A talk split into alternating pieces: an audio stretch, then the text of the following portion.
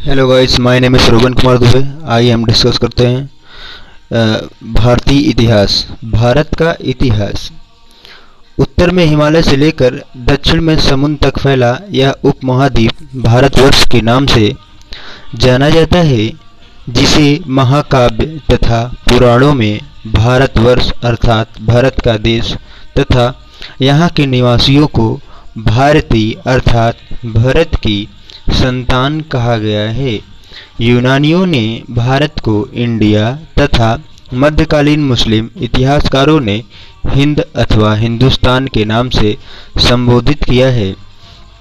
भारतीय इतिहास को अध्ययन की सुविधा के लिए तीन भागों में बांटा गया है।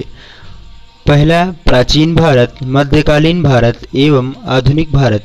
प्राचीन भारत, प्राचीन भारतीय इतिहास के स्रोत प्राचीन भारतीय इतिहास के विषय में जानकारी मुख्यतः चार प्रकार, चार स्रोतों से प्राप्त होती है।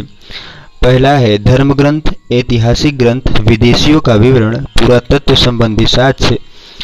धर्म ग्रंथ एवं ऐतिहासिक ग्रंथ से मिलने वाली महत्वपूर्ण जानकारी को इस प्रकार से दिखाया जाता है। भारत का सर्व सर्वप्राचीन सर्वधर्म ग्रंथ वेद है, जिसके संकलन करता महर्षि कृष्ण दयापायन वेद व्यास को माना जाता है। वेद चार है, ऋग्वेद, यजुर्वेद, सामवेद एवं अथर्वेद ऋग्वेद, ऋचाओं के क्रमबद्ध ज्ञान के संग्रह को ऋग्वेद कहा जाता है।